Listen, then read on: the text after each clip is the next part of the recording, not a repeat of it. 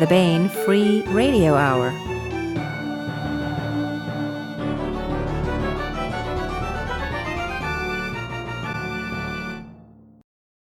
On the podcast, one big score and a shot at retribution. The bad guys learn the hard way not to mess with American astronauts, and the search for a missing woman exposes a conspiracy that could threaten an entire planet. Plus, we continue our ongoing audiobook serialization of Timothy Zahn's Cobra, all right now.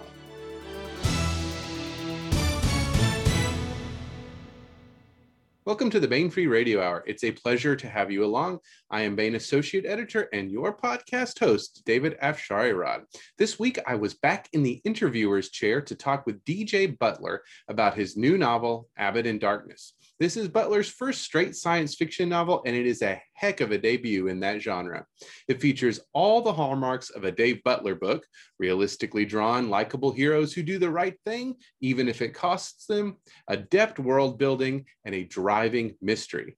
This one will certainly please Butler's current fans, but it is also a great entry point to his writing, especially for the SF fans out there. But first, the news.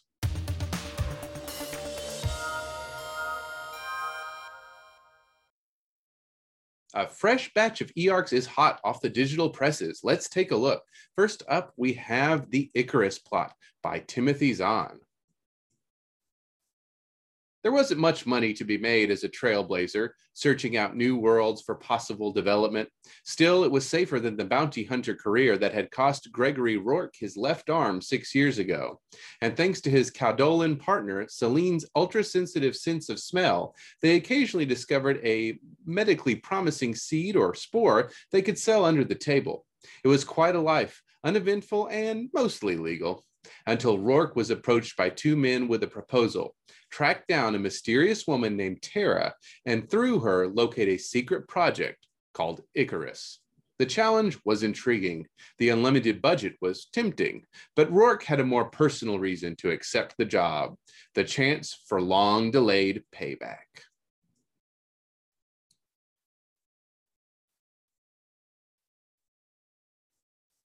Next up is Travis Taylor's new near future hard science fiction thriller, Ballistic. A Russian ICBM site is attacked just north of the Ukraine border. The nuclear warheads are missing. A special operations and intelligence community task force is rapidly put together to respond, but where it should deploy is unclear. A fire ravages a cosmonaut training facility in which five spacesuits disappear, and the task force finds a cache of detailed schematics of highly complex rocketry systems. The task force reaches out to Dr. Amy Sue Harrington of the Missiles and Space Intelligence Center in Huntsville, Alabama. To Dr. Harrington, it all adds up to the unthinkable. Someone, someone extremely well funded, is taking aim at the International Space Station. But Colonel Vladimir Lydakov and his team of mercenaries aren't planning to bring the ISS crashing to Earth. They're taking the fight to orbit, boarding the station and hijacking it. As the ISS traces its path across the heavens, Lydakov rains down destruction from above, effectively holding the entire globe hostage. With all the rockets capable of reaching the ISS currently out of commission, the terrorists are untouchable in their orbital perch. But Lydakov and his men have overlooked one crucial aspect of their intricate plan. That astronaut Major Allison Sims is on board the ISS, and you don't mess with American astronauts. But can one astronaut hold out until the task force can come to the rescue? And finally, Mike Kupari takes us on a tour of the mean streets with his science fiction noir novel, Trouble Walked In. Cassandra Blake, an employee for the Ascension Planetary Holdings Group, the largest and most powerful corporation in Nova Columbia, has gone missing, and her sister wants to know why. When questions need answering on Nova Columbia, Detective Ezekiel Easy Novak is the man folks turn to. He gets results, one way or another.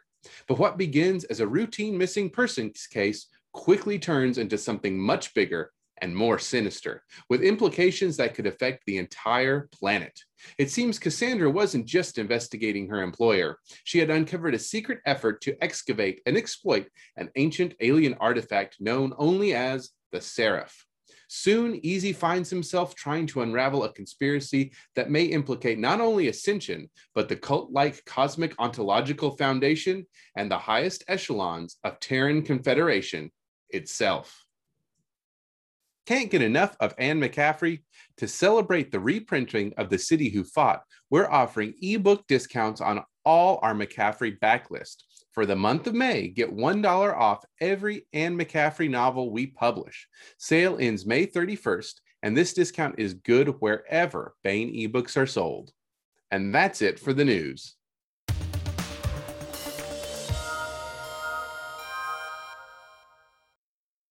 Hey, everybody. DJ Butler joins us from his castle fortress of effective habits. He is the author of over a dozen novels, and they are fun for the whole family. They range from middle grade to, as we call it, general trade. Uh, he is here today to talk about Abbott in Darkness his uh, newest from Baen Books, which is his first really like straight science fiction novel. So we'll hopefully talk a little bit about that. I should also mention he is an associate editor or consulting editor at Baen, and you probably recognize his handsome face and melodious baritone from the podcast. Uh, it is great to be on this side of the interviewer's uh, Zoom camera, I guess we would say, uh, to talk with him today. DJ Butler, welcome back. I guess, to the Baen Free Radio Hour.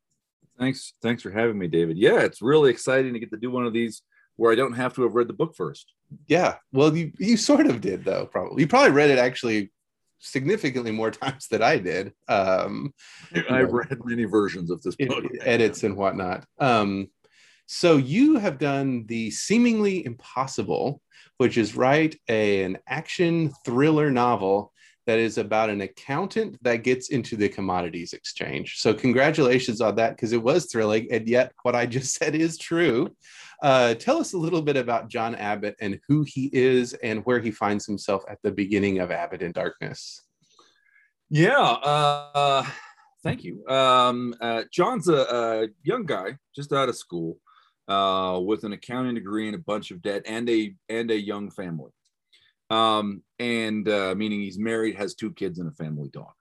And uh, John John's background is uh, his family is sort of a, a military family that talks about his father and some and uncles being pilots or being sort of special forces and stuff.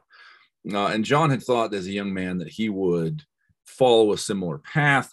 Uh, but when he applied for the Space Force, this is something like a century in the future, um, they discovered that he had Marfan syndrome, which is a, a genetic disorder uh, which results in uh, weak connective tissues. And really extreme cases, people can look, um, uh, it, it, can really dramatically affect your appearance.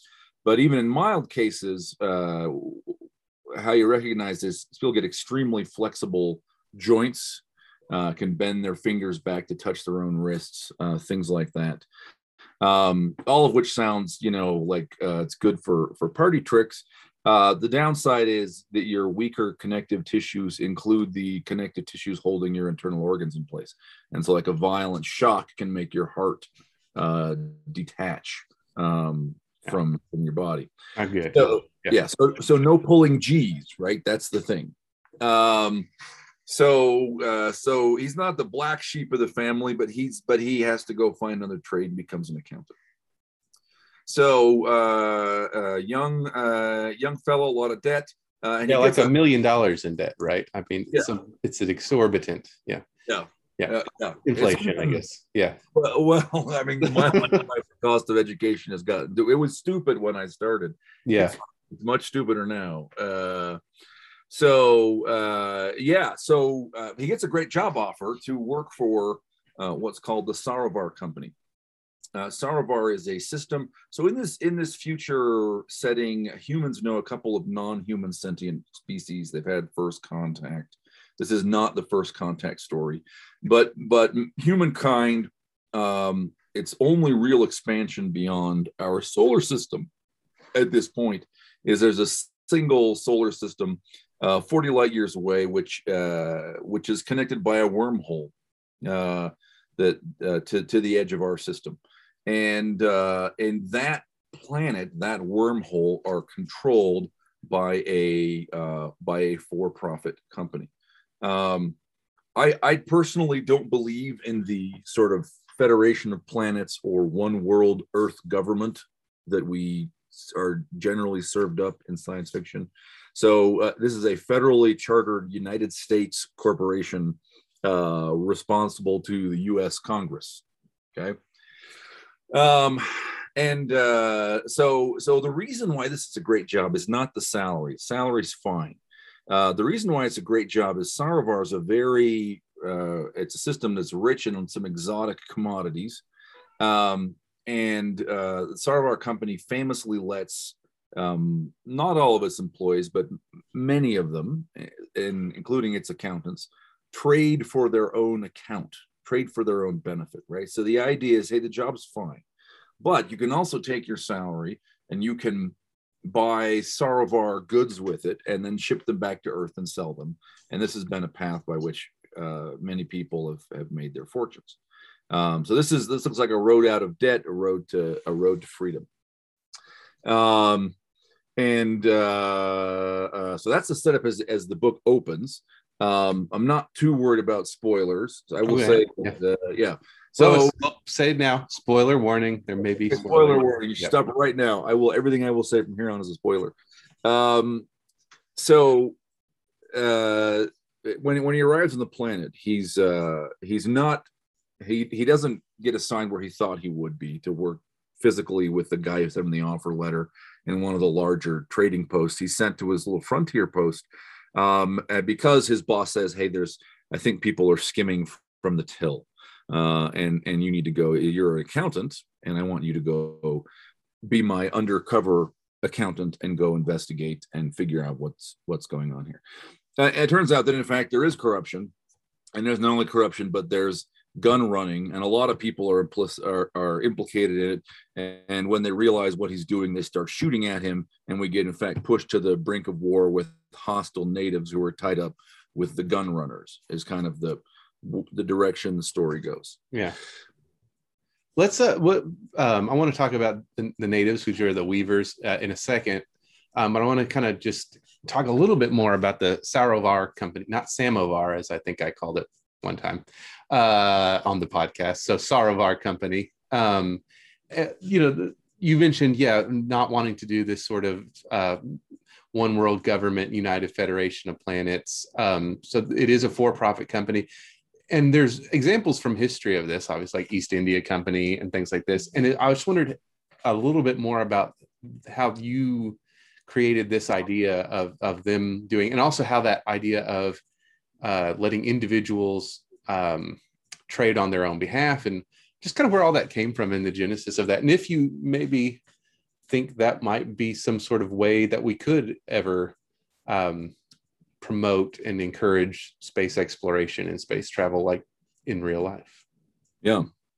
Uh, uh, yeah. Or if, or if in fact, maybe that's an inevitable phase and, and uh, we need to be careful um, so, so this is this is very much um, uh, a setting, an idea modeled on the great uh, trading companies of the uh, early modern era, uh, East India Company, the Henry Hudson Company, uh, the Moscow Company, right? All, all of those. Um, and uh, if, if, if we think of, of, them, the one whose history I've read the most is is the East India British East India Company and this is whose tea the Patriots threw into the harbor in Boston. Uh, is the East India Company. So, so the thing about um, the East India Company that is is there's a there's a fundamental problem, um, and it's a it's a it's a social or a power problem, uh, but it's also a technology problem. So uh, when Britain begins trading uh, with India, uh, it takes months to get from Britain to India. And effectively, without really maybe intending to do this, uh, Britain basically uh, turned the whole thing over to the to the company. Okay, so the company was pretty soon operating armies and making war on rulers in India and uh, and behaving like it was the government. Um, the problem being that it wasn't the government; it was an entity with for-profit incentives, and uh, and some of these guys uh, maybe took advantage and traded for their own. This was a thing the East India Company did was let its own traders trade for their own account. Maybe that maybe that was taking advantage a little bit, but some of them took these soldiers and went and looted uh, local rajas, and that's like considerably worse, right?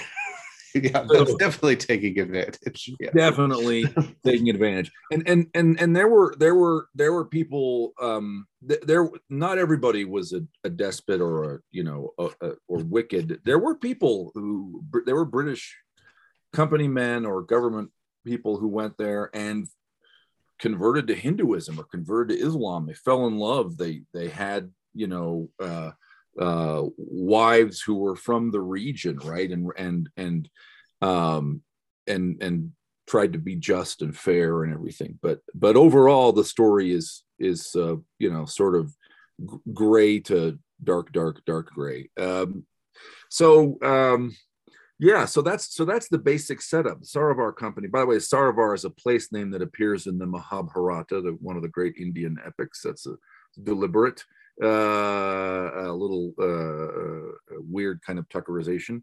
Um, and um, that that's the big idea, right? It's it's uh, it's look in uh, this sort of the, in the age of sail. Do we see a scenario that we are likely to relive? as humankind is settling systems and maybe it's not wormholes you know maybe it's something else maybe it's not a six month journey uh, which which was meant to, you know, the six month journey it takes to get from England or from the uh, Earth to Sarovar to the wormhole is meant to be sort of like approximately an age of sail style time frame, right? Maybe it won't be six months, maybe it'll be 10 years or 15 years. We're using, you know, uh, slower than light travel or something. Um, but but but I think you know uh, whether it is a government or it is a company and i think i think it's likely we're going to have companies colonizing exploiting space. We're seeing that now commercially right? There are mm-hmm. some advantages to doing that. We let people like jeff bezos and elon musk use put their money at risk so we don't put the taxpayers money at risk. And right there are big advantages but i think there's a big risk. And the big risk is you know what is the check on that person? Yeah. Um and um i don't i don't know that there are no answers, but I don't know that we're really thinking about it either. Um, so so that's kind of the that's kind of the the sci-fi setup on, on sort of the broader, even broader. What is the story about? Um, you know, John John's trying to solve crimes uh, and and prevent more crimes. Sort of the broad thematic question is how do you work for a company that you know is to some degree corrupt without losing your soul. Mm-hmm. right? How do you and and i think that's a um i think that's a question that should resonate with a lot of people. I don't think it's an unusual feeling to say well i work with a company that is some shade of gray yeah.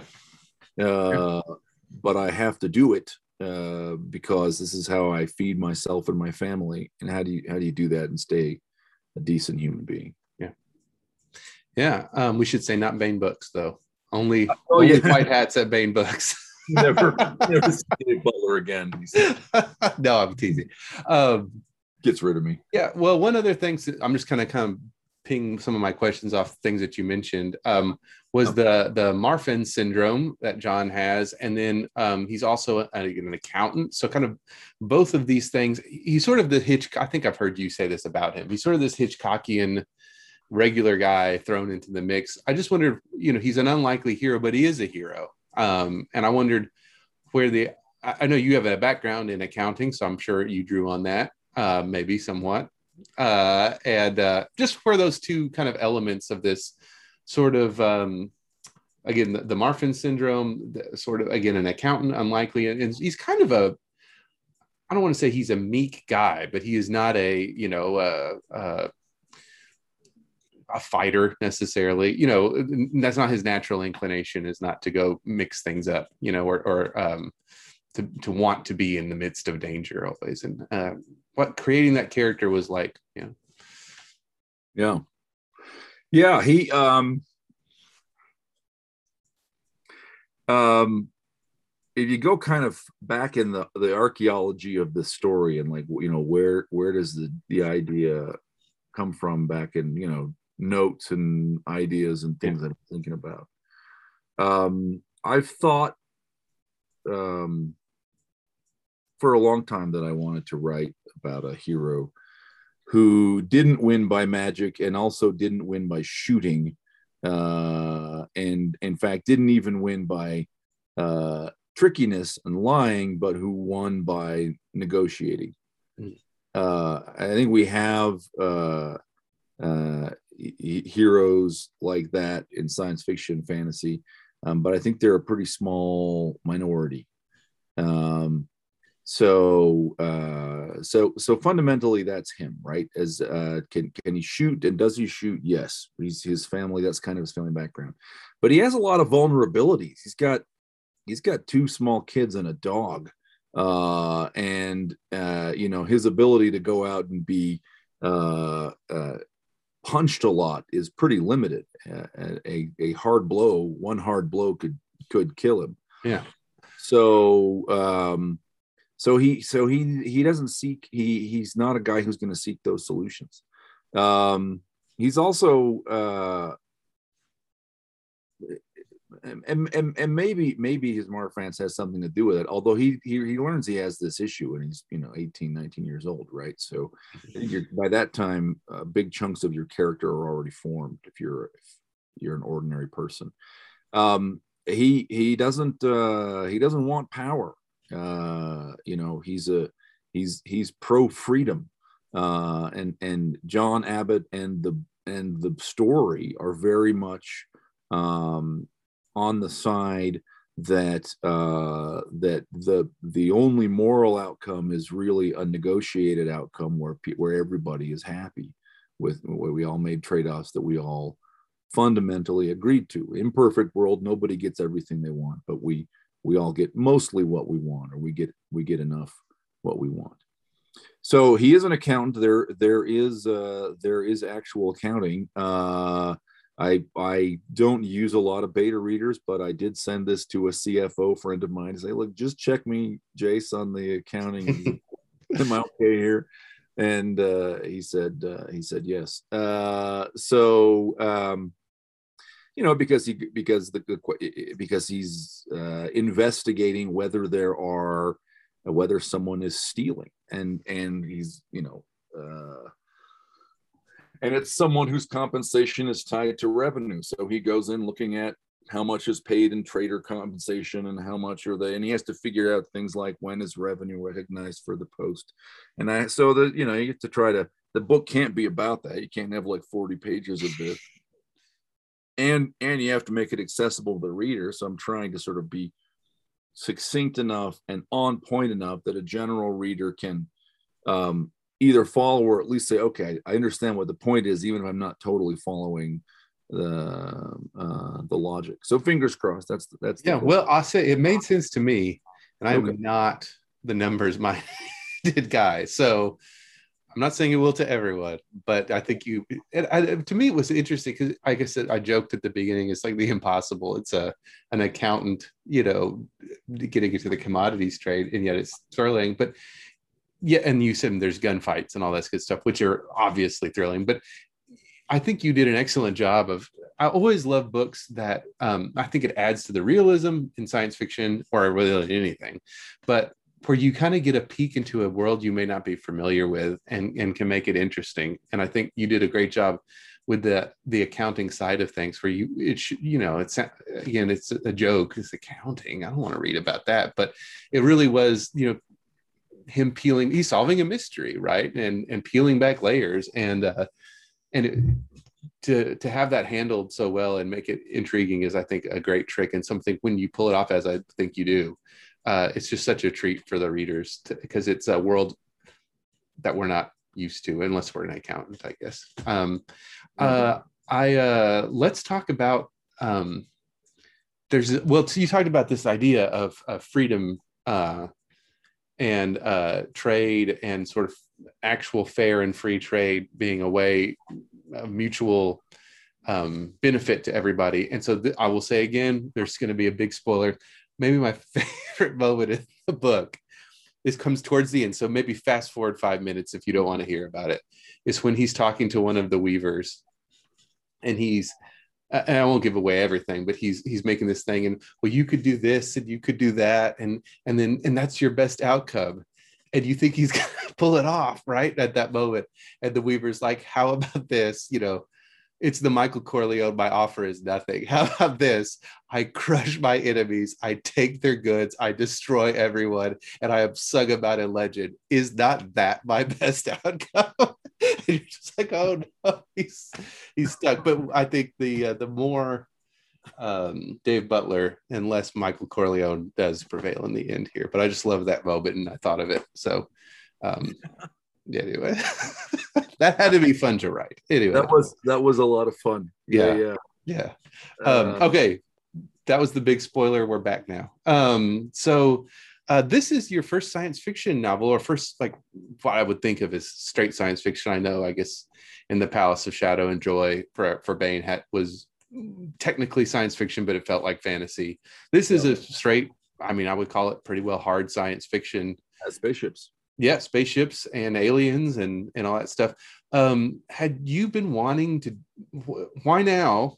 Why why jump to the science fiction train? And was it just that this was the story that caught your attention or was this one more intentional i want to try to write a science fiction novel or did you lose or lose or win a bet? I don't know. How did this come about I, I, I should make up a story. Those those sound like all good, uh, bet- better better explanations than I've than I've got. I'm afraid. Uh, I um uh I so so I guess two things. So fundamentally, uh, this is just a story I wanted to write, and it was the one that I wanted to write next.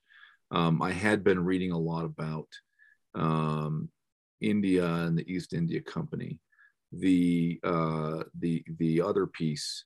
Uh, uh, well, okay, so this is definitely a spoiler. This is a spoiler. I'm going to spoil something that's not even in the book now. Okay, and this is the on- only the second time that I've said this publicly. okay Um, and you heard it here yeah. second folks maybe first or second maybe first, depending Yeah. on when the Depending. podcast comes Yeah. out. It's a race, you against Larry. Um, so um, there's a pidgin dialect spoken in the book, yeah. A, a trade pidgin, and um, and, and there are and there are humans on the planet who are not company employees. Mhm. and and the story that the company employees and the company tells about these people is well they were a they were a colony ship. They got here just before we did. We can't really dislodge them it's fine. It's a big planet. You know we'll hire them for our menial tasks so there are these people who just kind of live it's a very uh, there's a lot of open space a lot of open forest and and mountain and stuff and there are these villages of people um, but the, some of the people tell about themselves a story that uh, that is different. Uh, Yeah. and it's and they they say they've been there a long time. Hmm. Uh, yeah, the kid says something like my great great grandfather. And they're like, you mean your grandfather? And he's like, Right. "No." Yeah, yeah. yeah, exactly. uh, and um, and and and John starts to like actually find indications that actually maybe that's right. That maybe humans have been here longer than uh, than the official story uh, indicates.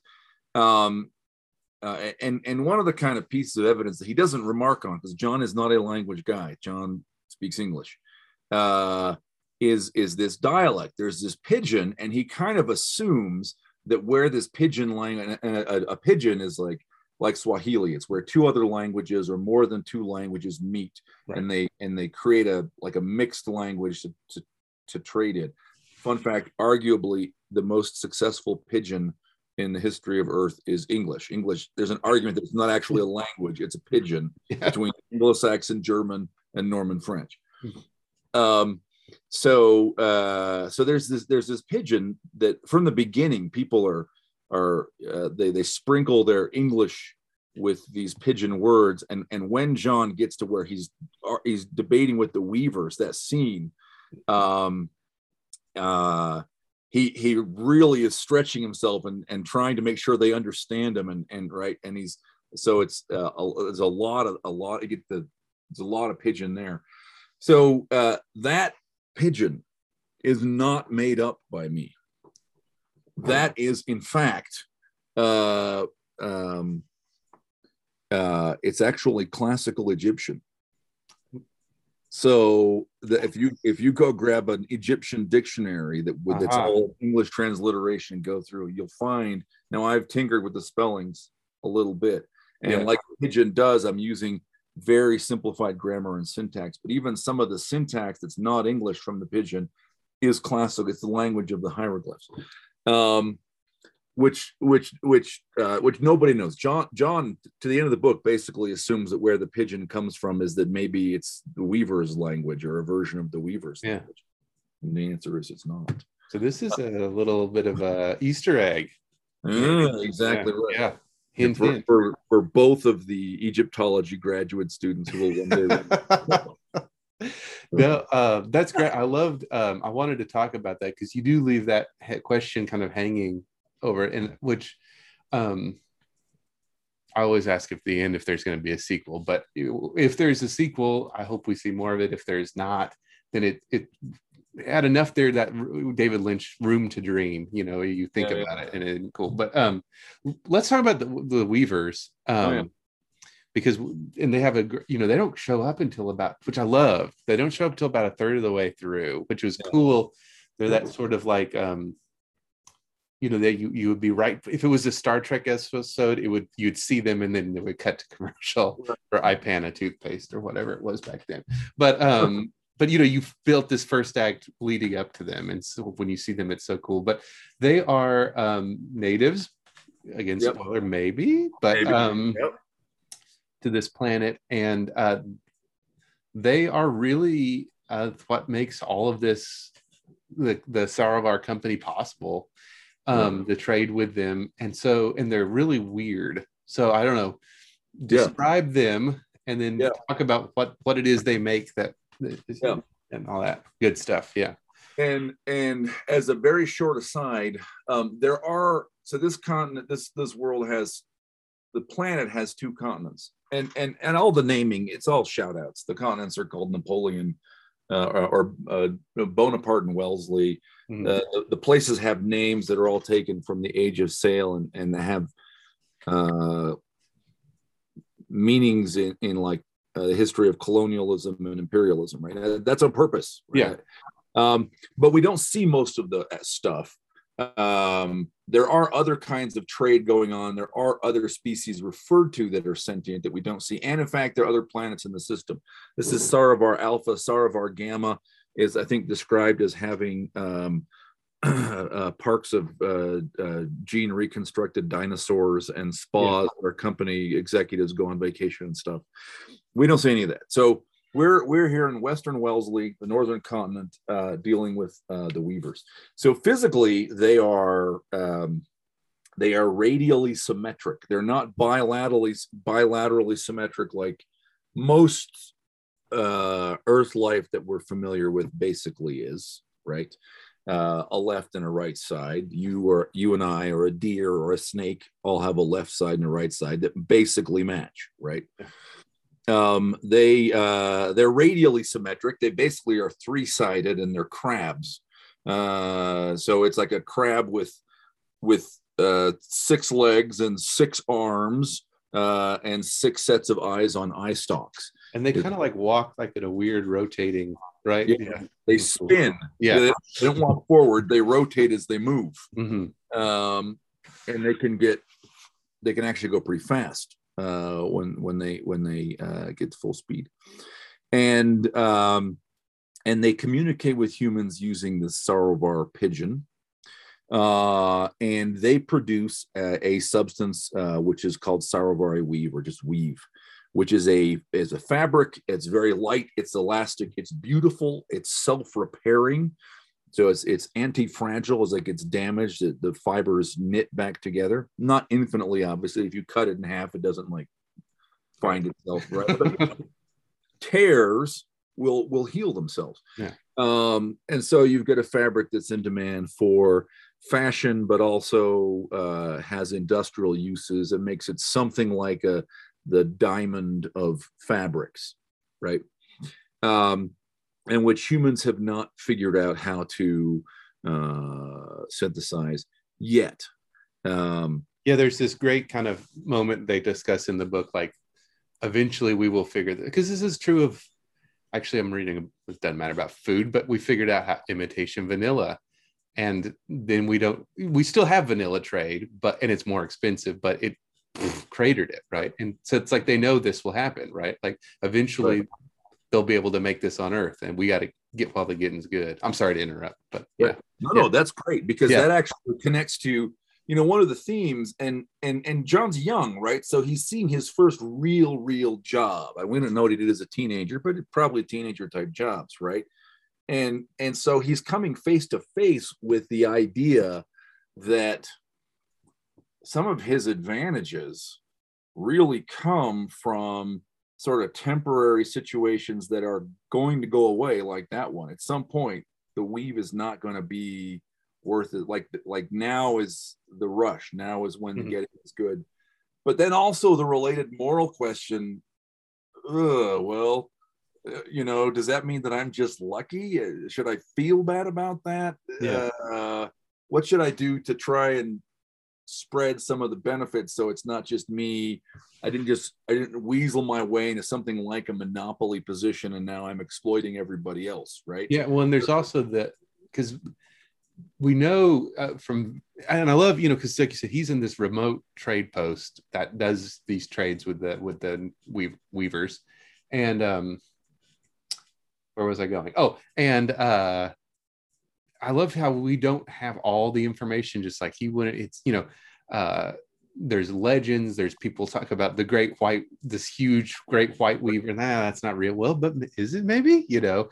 And um part of it is we don't know for sure. He doesn't know no one maybe even really knows quite how sentient those weavers are and we're trading things like hammers to them um, and tools and are we taking advantage of this species do they really know what they're trading us is what we're trading are we ripping them off or do they think we're they're ripping us off are they like look these idiots giving us this, these hammers for this For worthless crap. weave you know right and so Yeah. yeah you get that in there in the mix so Yeah. Yeah. And uh, so, so they produce this. No one really quite knows how or why. John comes to discover, you know, quite a bit more about um, what underlies the trade uh, d- during the course. Um, but uh, so, yeah, what what happens? And um, you know, he needs to get out of debt. In fact, what he does is he pawns his wife jewel, his wife's jewelry. She, at her insistence, she pawns her jewelry to to get their nest egg going because otherwise they got to save up salary for whatever. So he he needs to get some money back to to to to, to buy his wife's jewels back, and so he he's anxiously getting out there as he's looking to try and figure out if anybody is stealing and why. He's also trying to get out there with the traders and be involved in the trading, and so you get him. Um, you get his point of view on these scenes, and and and there are these arranged periodic meetings where traders will drive out in a truck and these are uh you know they're a, a little like you might see at a wall street trading desk you know it's like some some uh some sort of like a, they're like a kind of a machismo you know uh, culture.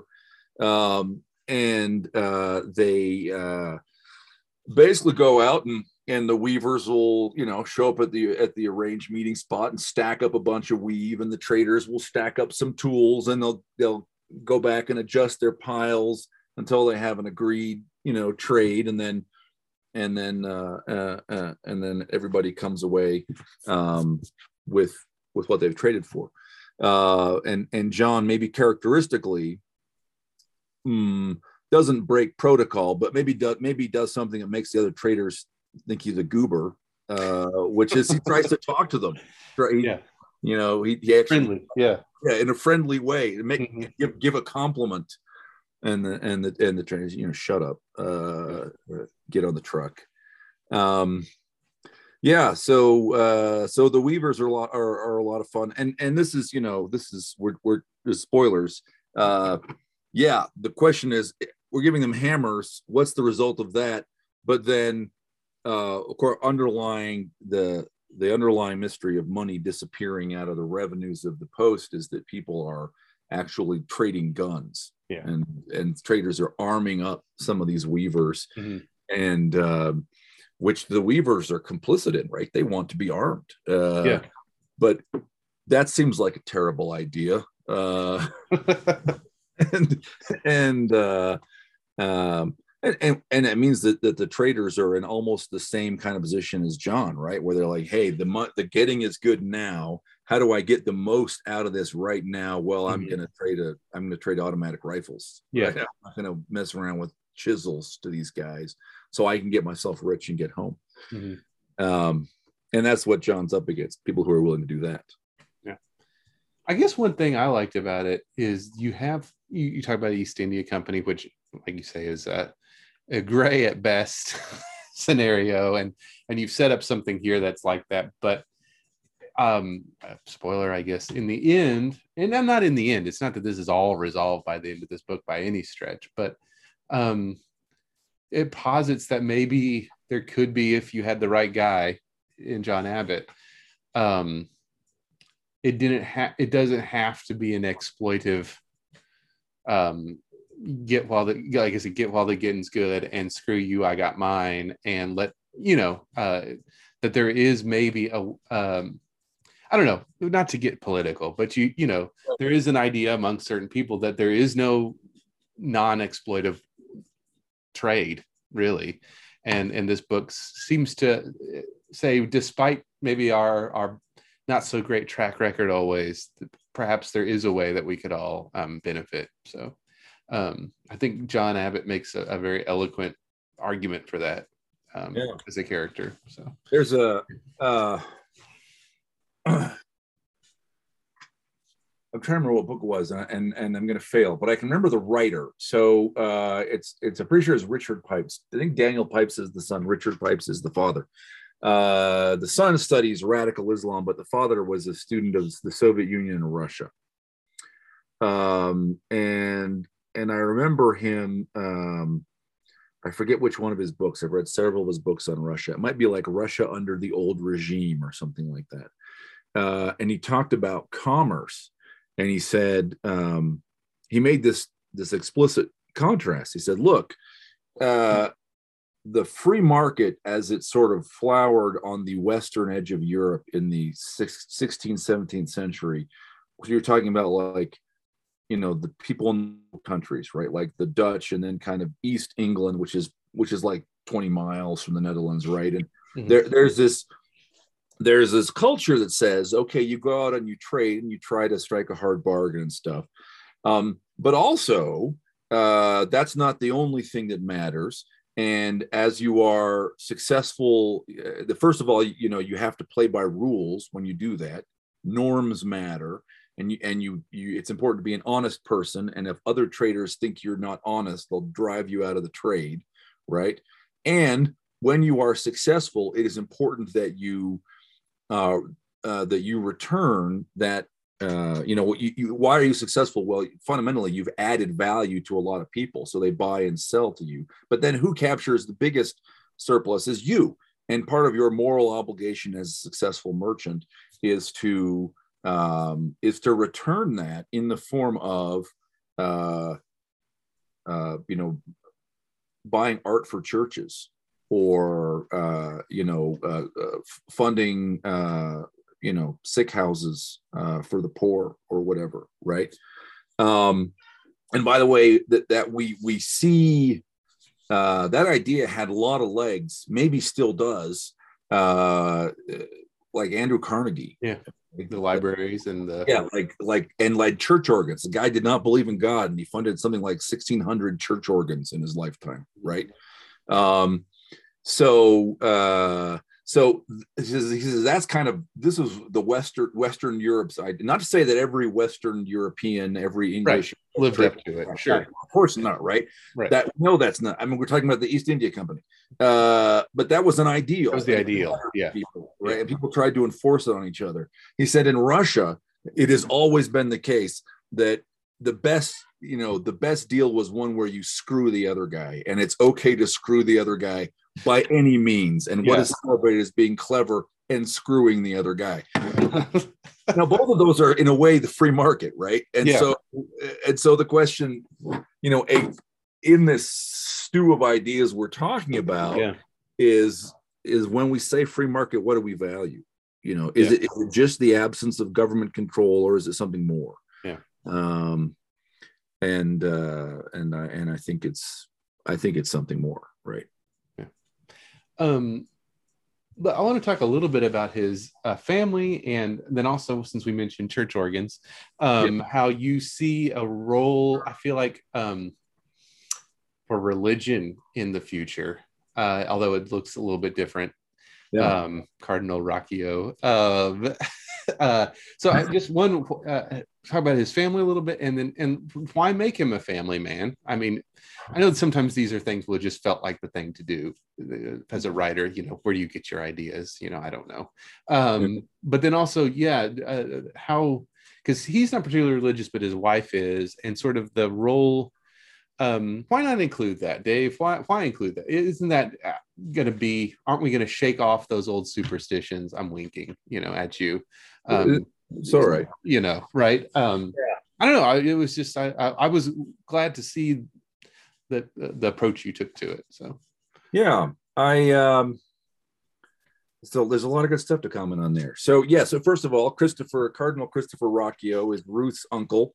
Uh, there are stories told about him, including the time when he uh, said the homily or, or uh, uh, officiated a mass with a shotgun leaning up in the sacristy is reference that line.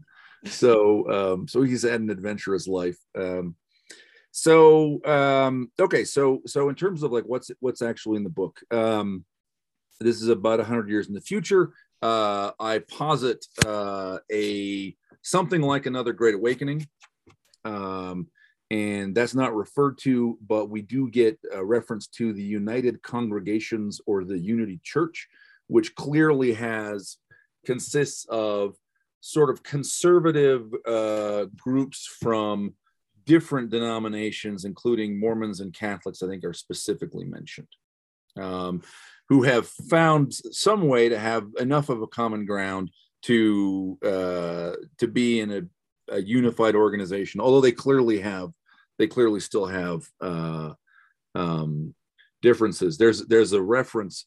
So so there's a there's a there's a real thing that happened. I want to say like three years ago in Oregon, where somebody was putting together a, a, a, a missal for a, Catholic event and uh, wanted to get some um, uh, just uh, like stock art of an angel off the internet and accidentally grabbed an angel Moroni Mhm. um, and put it on the cover of this missal. Just a well-meaning person doing right, sure. stuff in, in for the church, right?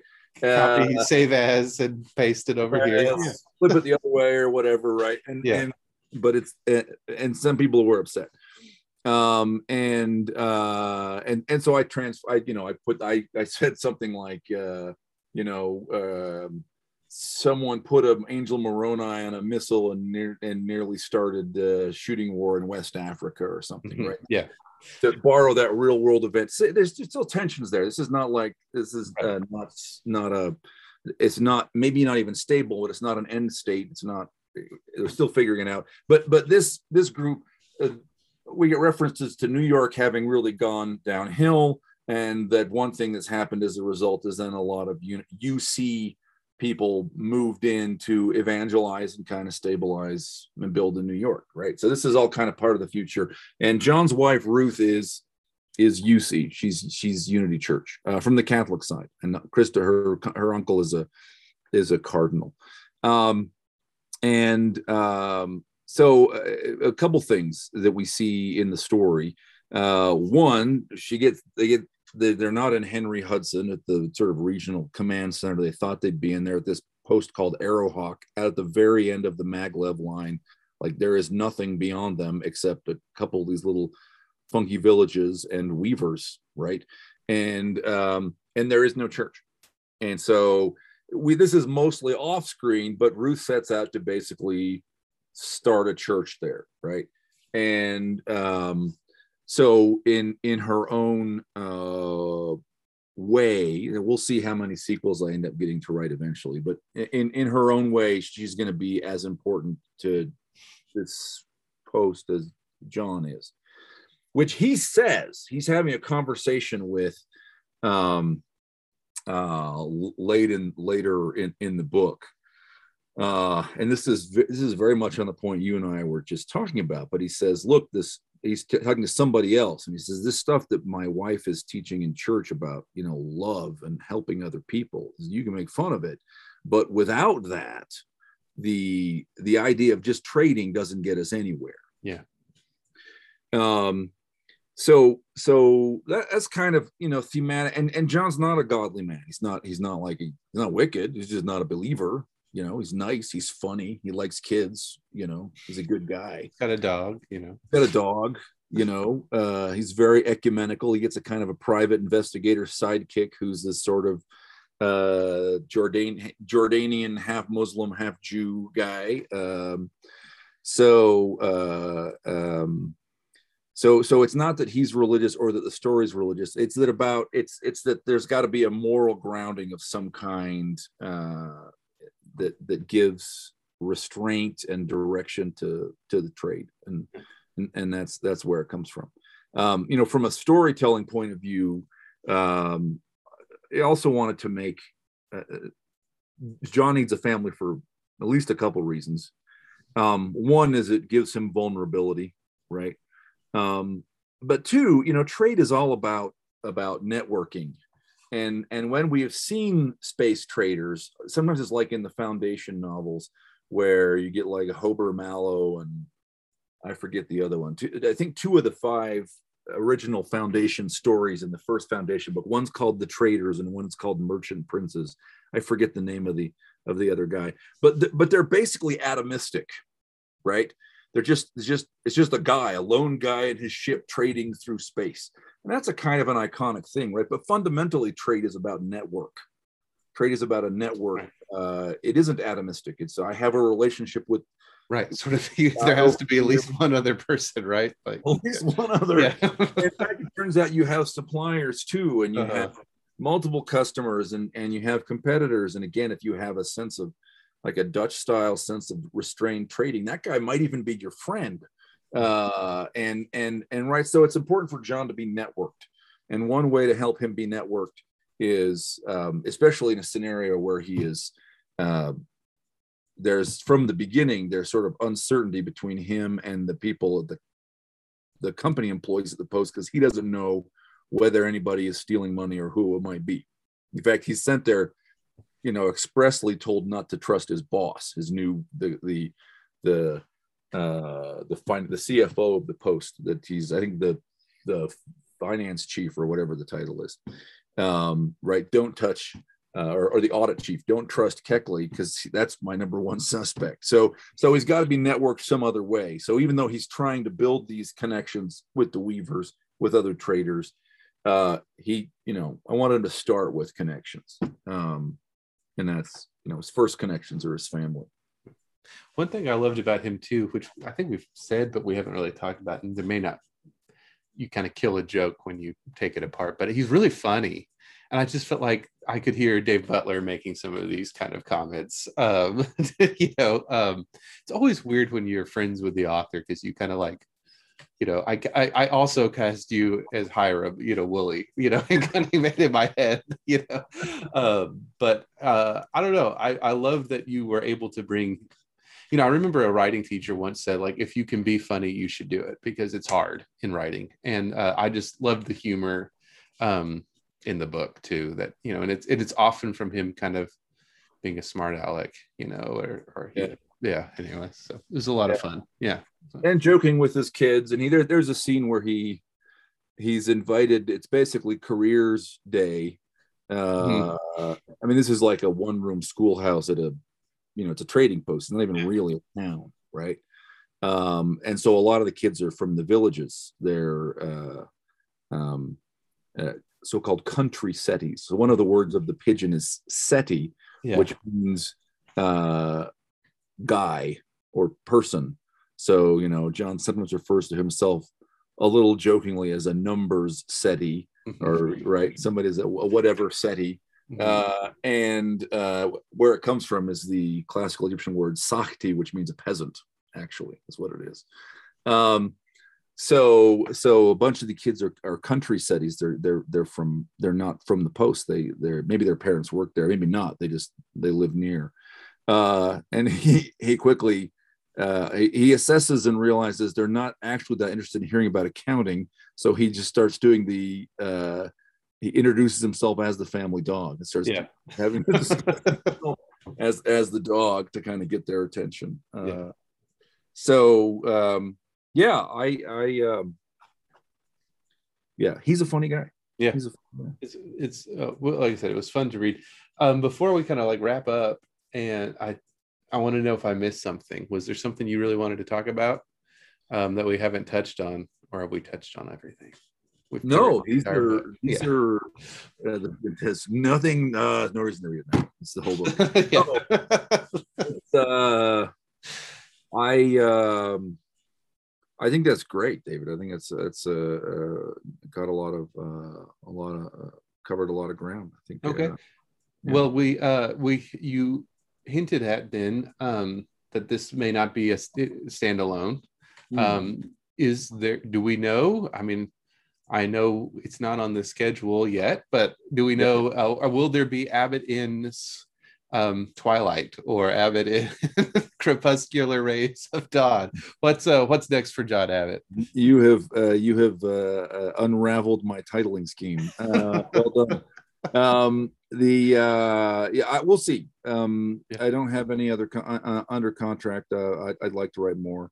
Um, in theory, I, I'd like to write many. Uh, we'll, we'll see how it goes. Uh, I um, I mean, it's in one of the things that's sort of interesting to see now. Uh, it, it's very um, uh, it's very easy in our modern culture to sort of point at people who are uh, who are wealthy and just make them villains. And to be fair, some of them are, and uh, right, and maybe even make it really easy to to point to them and say villains. Uh, and and uh, we haven't for a while had someone who's captured uh, the imagination of the public, like as a rich guy doing interesting stuff. Except now we have Elon Musk Yeah. right? And like, like I He's don't know, rich guy doing stuff. Yeah. Yeah, I mean, maybe he's like the Howard Hughes of today or something. Yeah. I'm not sure, but but he's you know he's he's self-made. Uh, he uh, um, you know uh, he's having an impact on technology and like basically privatized space, not single-handedly, but again, Close to it. probably Yeah. the most successful Yeah. of those guys who were doing it, right? Yeah. um, on top of all of the other ventures, and now also is very flamboyantly getting involved in the culture in other ways, right? Mhm. Um, that's kind of the that's kind of the space. Not to imagine that John Abbott is Elon Musk; they're very different people, but uh, that's sort of the where I want the story to go. If I if if I have enough time to Yeah. to write it, right, is to be like, okay, you know, can can we have a guy who is all in. He is playing with his own money. He's he is at risk here. He's not just taking everybody else's money and making decisions right? Yeah. uh who can do good? Who can who can interact as a peer even maybe with the congress that is purporting to regulate him uh and uh with other species right? Other sentient beings etc on behalf of humanity uh, so yeah, uh, if I get enough books, eventually it will be sort of a billionaire entrepreneur executive kind of story. Yeah. Uh, right now, he's an accountant trying to get out of debt. Yeah. Well, so it sounds like there's plans for him at least. And uh certainly as I said, it stands alone. It was a satisfying read.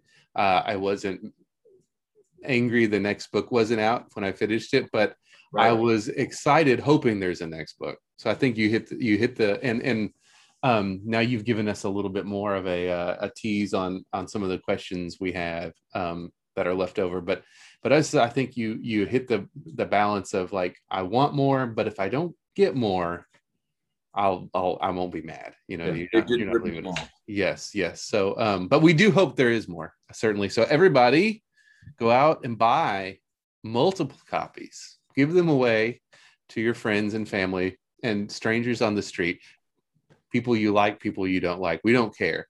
Uh, by Judd uh, Abbott in Darkness. It's in trade paperback and, of course, all your favorite ebook formats, uh, DRM free at Baen.com or wherever fine ebooks are sold. Uh, so DJ Butler um, will be back, I'm sure, to uh, to ask the questions, and uh, he'll be back to answer some questions. We have other things in the hopper in the works, uh, whether it be a sequel or, or, something else. So, Dave, thanks so much as always for uh, for talking with us. Thanks, David.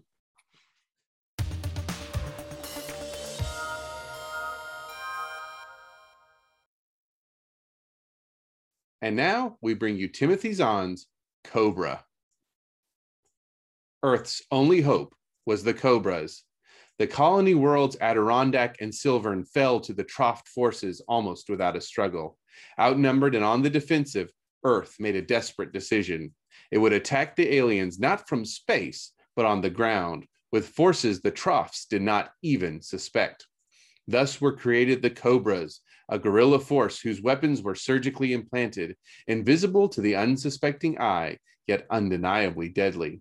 But power brings temptation, and not all the Cobras could be trusted to fight for Earth alone.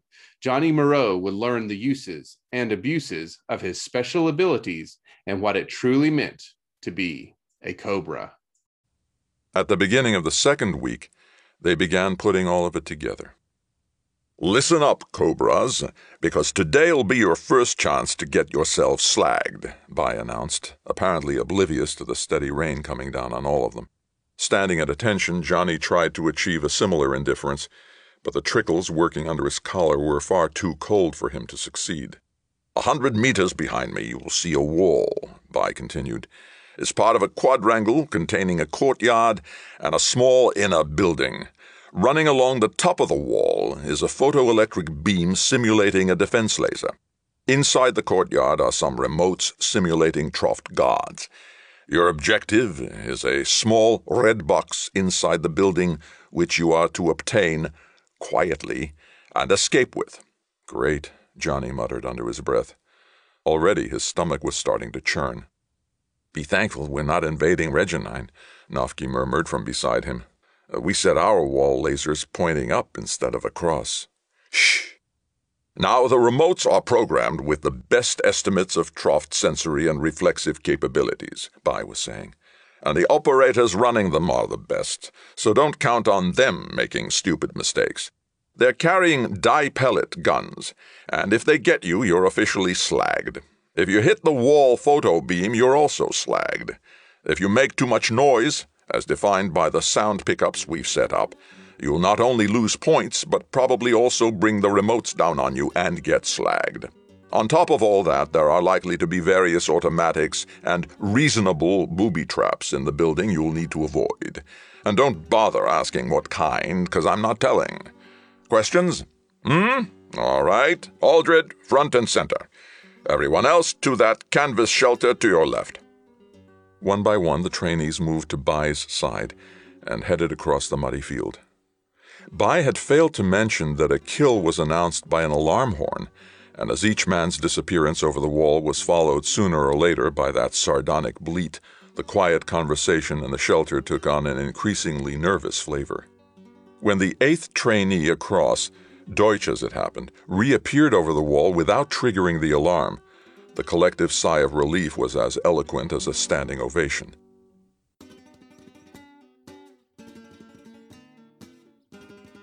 That was another installment in Timothy Zahn's Cobra. And that's it for the podcast. Thanks as always to Audible.com and podcast theme composer Ruth Judkowitz.